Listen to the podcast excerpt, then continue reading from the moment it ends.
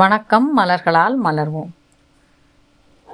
நாம் இன்றைக்கி ஆஸ்பன் மனிதர்களை எப்படி கண்டறிவது அப்படின்னு பார்க்க போகிறோம்.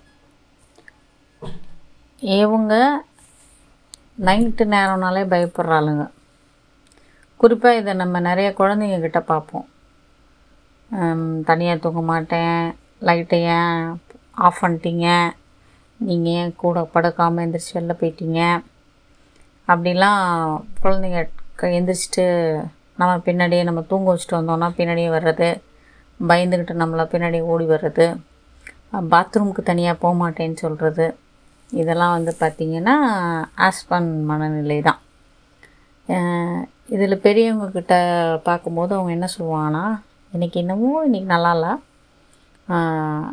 என்ன நடக்க போகுதுன்னு தெரில, ஏதோ அன்பிளசண்ட்டாக எனக்கு இருக்குது, ஏதோ சரியில்லைன்னு தோணுது அப்படின்னு ஒரு வார்த்தையை இவங்க சொல்லுவாங்க. இந்த மனிதர்கள் என்ன பண்ணுவாங்க அப்படின்னா, அவங்களுக்கு ஏதோ நடக்கிற மாதிரி தோணிக்கிட்டே இருக்கும். அதில் அவங்க ரொம்ப க்ரிப்பாக யோசிச்சுப்பாங்க. ஓ, நம்ம நினைக்கிறதெல்லாம் கண்டிப்பாக நடந்துடும் அப்படின்னு யோசிப்பாங்க. எப்போ பார்த்தாலும் சுற்றி சுற்றி பார்த்துட்டே இருப்பாங்க. அன்சேஃபாகவே ஃபீல் பண்ணுவாங்க. இந்த ஃபீலிங் சேஃப் வந்து அவங்களுக்கு வரணும் அப்படின்னு ஆரம்பிக்கிறப்போ அவங்களுக்கு ஆஸ்பன் கொடுக்கணும். அவங்க ஆஸ்பன் கொடுக்கும்போது அவங்களோட மாற்றம் எப்படி இருக்குன்னா, அவங்க அந்த குட்டி குட்டியாக சுவாசிக்கிறது, சுவாசமே வந்து ரொம்ப சுருங்கின சுவாசம், ஷார்ட் பிரெத் அப்படி சொல்லுவாங்க இங்கிலீஷில். அதை வந்து பார்த்திங்கன்னா நீங்கள் நல்ல ஆழ்ந்த சுவாசமே நம்ம படப்படப்பு இருக்கும்போது எடுக்க மாட்டோம்.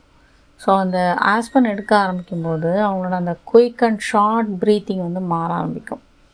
அது இல்லாமல் அவங்க கொஞ்சம் ஓப்பனாக விஷயங்களை வந்து எக்ஸ்ப்ளோர் பண்ண ஆரம்பிப்பாங்க.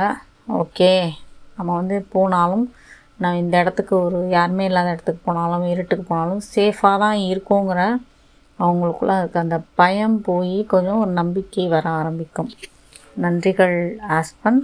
டாக்டர் ஃபாத்திமா.